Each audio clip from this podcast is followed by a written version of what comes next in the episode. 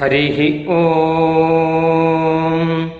वषट्ते विष्णवास आकृणोमि तन्मे जुषस्व शिपिविष्ट हव्यम् वर्धन्तु त्वा सुष्ठुतयो गिरो मे यूयं पात स्वस्तिभिः सदा नः हरिः ஓம் அனைவருக்கும் சுப்பிரபாதம் வேத வைபவம் நிகழ்ச்சியிலே வேத கதைகளாக நாம் இப்பொழுது பார்க்க இருக்கும் கதை ஞானத்தின் பெருமை என்பது. மனுஷர்களுக்கு தேவையான விஷயங்கள் எத்தனையோ விஷயங்கள் உண்டு. ஐஸ்வர்யம் ஆரோக்கியம் பந்துஜனங்கள் எல்லாமே தேவை. ஆனால் எல்லாவற்றை காட்டிலும் முக்கியமானது ஞானம் என்பது. இதை பற்றி ஒரு கதை ஆச்சரியமாக ஒரு ஆக்கியானம் மனுப்புத்திரேபியோ தாயம் வியபஜது என்பதாக ஆரம்பித்து வேதத்திலே இருக்கிறது. மனு வம்சத்திலே ஒரு ராஜா ஒருவர் இருந்தார். அவருடைய புத்திரர்கள் எல்லாருக்கும் அவர் தன்னுடைய சொத்தை பங்கு போட்டு கொடுத்தார். மனு வம்சத்திலே வந்த ராஜாக்களுக்கு எல்லாமே மனு அப்படின்னு ஒரு பெயர் உண்டு. ஐஸ்வர்யத்தை எல்லாம் பங்கு போட்டு இவர்களுக்கு இவர்களுக்கு என்பதாக பங்கு போட்டு அவர் கொடுத்திருந்தார். அந்த சமயத்திலே நாபாநேதிஷ்டன் என்பதாக ஒருவன் இருந்தான். அவருடைய பையன் கடைசி பையன் அவன். அவன் வந்து அந்த இடத்துல இல்லை. அவன் வித்யாபியாசம் பண்ண போயிருந்தான் குருகுலத்தில். இவர்கள் எல்லாருமே மனுனுடைய புத்தர்கள் நாலு பேர் இவர்கள் எல்லாருமே அந்த வித்யாபியாசம் பண்ண போனார்கள். ஆனால் ஓரளவு முடிஞ்ச உடனே மூணு பேர் திரும்பி வந்து விட்டார்கள். இந்த நாபாநேதிஷ்டன் மாத்திரம் வரலை. இன்னும் கொஞ்சம் வித்யாபியாசம் பண்ணலாம். இன்னும் நிறைய படிக்கலாம் அப்படின்னு ஆசை இருந்தது அவனுக்கு. அதை புரிந்து கொண்டு இவனுடைய குருவானவர் அவனை அங்கேயே தங்க வச்ச. மற்ற பேரெல்லாம் நீங்கள் போங்கோ அப்படின்னு அனுப்பிச்சுட்ட. அவனுக்கு நிறைய சொல்லி கொடுத்தார். நிறைய மந்திரங்கள் நிறைய யாக பிரக்கிரியைகள் இது எல்லாத்தையும் சொல்லி கொடுத்துருந்தார். அவன் திரும்பி வருவதற்குள்ளாக இந்த தாய விபாகம் இந்த சொத்து பிரிவு அப்படிங்கிறது நடந்திருக்கு. அப்போ இவர்கள் என்ன பண்ணார்கள்? அந்த மனுவனுடைய புத்திரர்கள் மற்றவர்கள் எல்லாம் தங்களுக்குள்ளேயே எல்லாத்தையும் பங்கு போட்டு விட்டுட்டான் இந்த நாபா நேதிஷ்டனுக்கு அப்படின்னு எதையுமே வைக்கலை. கொஞ்ச நாள் ஆச்சு. இவன் திரும்பி வந்தான் வித்யாபியாசம் முடிச்சுட்டு. அவன்கிட்ட இந்த விஷயம் மெதுவாக கேள்விப்பட்டான் இவன். உடனே அவர்கள் கிட்ட கேட்டான் கதா மாநிர பாகிதி நான் இல்லாமல் நீங்கள் பிரித்து கொண்டீர்களே எங்களுக்கு என்ன பங்கு? எனக்கு என்ன பங்கு அப்படின்னு கேட்டான் அவர்கள் சிரித்தார்கள். உனக்கு பங்கு இல்லை. உனக்கு உங்கள் அப்பா தான் பங்கு. நம்ம அப்பா இருக்காரோ இல்லையோ? உனக்காக தான் அவரை வச்சுருக்கோம். நம்மை சேர்ந்தவர்கள் நம்மை சேர்ந்த சொத்து எல்லாத்தையும் பங்கு போட்டுட்டோம் அப்பா இருக்கார் அவர் உனக்காகவே இருக்கார் அப்படின்னு பரிகாசம் வேற பண்ணான். அவன் நேர தன்னுடைய தகப்பனார்கிட்ட போனான். இந்த மாதிரி அவர்கள்லாம் சொல்கிறார்கள் எனக்கு நீங்கள் தான் இருக்கங்கோ அப்படின்னு சொல்கிறார்கள் எனக்கு வேறு ஐஸ்வர்யத்தில் பங்கு எதுவும் தரலை. நான் என்ன பண்ணணும் அப்படின்னு கேட்டான். அவருடைய தொகப்பனார் அழகாக விஷயத்தை புரிஞ்சுட்டார் அவர் சொன்னார் நான் சொல்கிறத நீ கவனமாக கேட்டு அதுபடி செய். பக்கத்தில் ஒரு யாகம் ஒன்று நடந்துட்டுருக்கு அங்கிரசுகள் அங்கிரசனுடைய கோத்திரத்திலே வந்தவர்கள் அவர்கள் யாகம் பண்ணின்னு இருக்கா அவர்கள் யாகத்தில் நீ போ. அவர்களுக்கு சில சந்தேகங்கள்லாம் வரும்.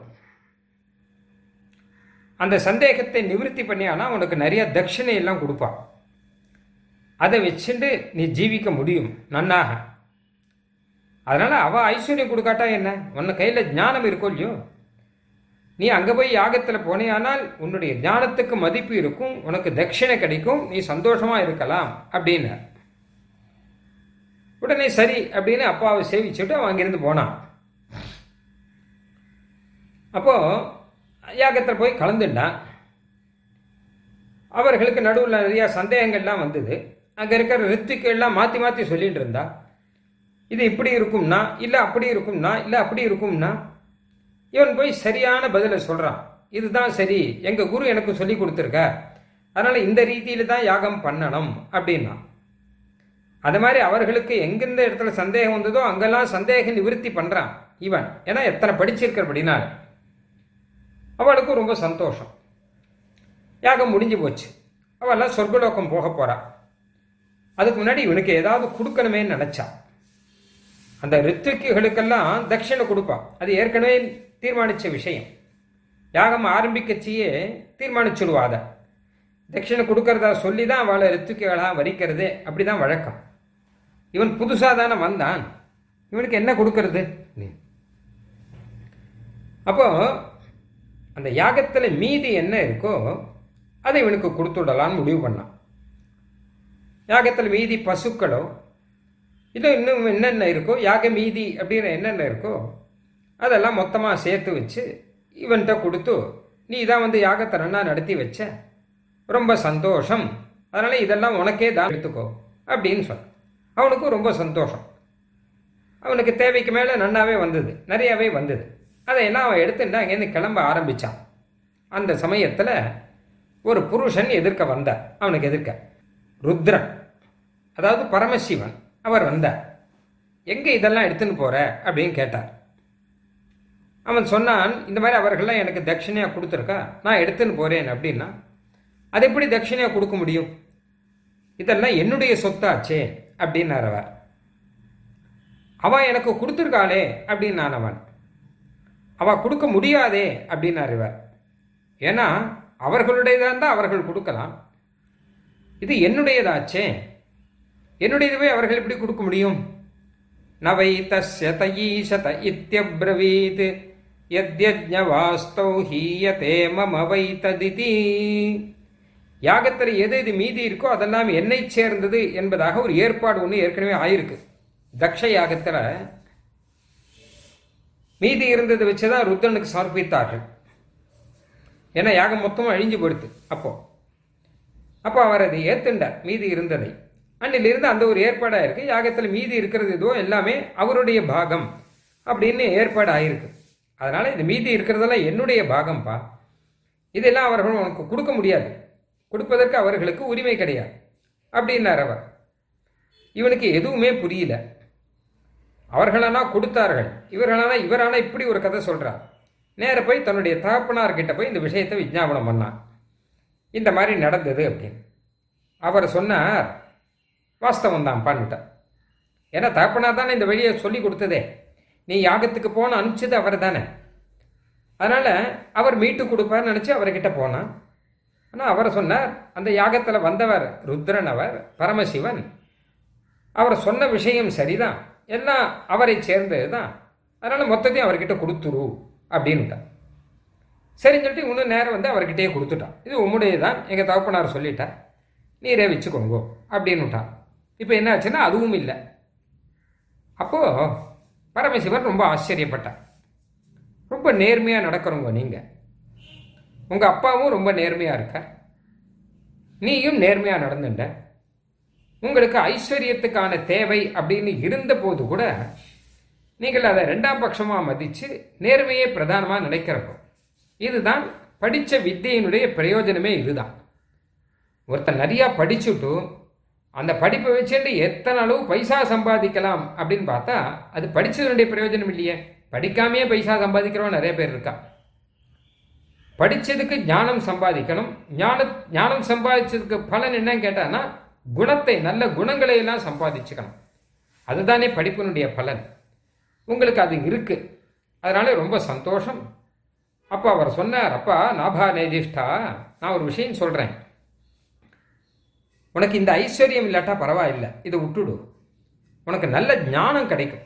அந்த ஞானத்துக்கு நான் உனக்கு ஆசீர்வாதம் பண்ணுறேன் அப்படின்னார் எப்பவுமே நல்ல ஞானத்தை கொடுக்கக்கூடிய ஒரு சக்தி பரமசிவனுக்கு உண்டு. ஞானம் மகேஸ்வராத் இச்சேது ஞானம்னா ஆத்ம ஜானம் பரபிரம்ம ஜானம் பரமாத்மா சிவன் நாராயணன் அப்படிங்கிறத புரிய வைக்கக்கூடிய ஒரு ஞானம். அந்த ஞானத்தை கொடுத்து அனுகிரகம் பண்றவர் அவர். அதனால அந்த ஞானத்தை நான் உனக்கு கொடுக்குறேன். இந்த ஐஸ்வர்யத்தை காட்டிலும் அது பெருசு அப்படின்னு சொல்லி அவனுக்கு அந்த அனுகிரகம் பண்ணாராம். அவனும் அதில் பெரிய ஞானியாக ஆனான். வேதாந்த ஞானியாகவே ஆயிட்டான் அவன். அதனால அதுக்கப்புறம் இந்த ஐஸ்வர்யங்கள்லாம் ஒரு லட்சியமே இல்லை அவனுக்கு.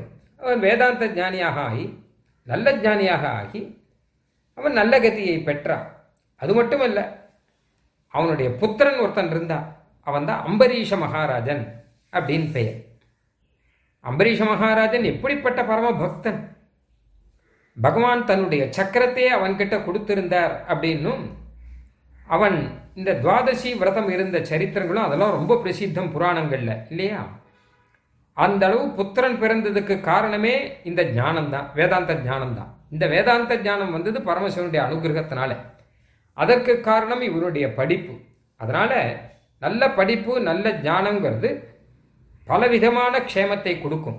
அதே சமயம் ஐஸ்வர்யத்தை நம்பி படிப்பை விட்டவர்களுக்கு இந்த க்ஷேமங்கள் எல்லாம் இல்லாமல் போகும் அப்படிங்கிறது இந்த கதையிலிருந்து நாம் தெரிந்து கொள்கிறோம்.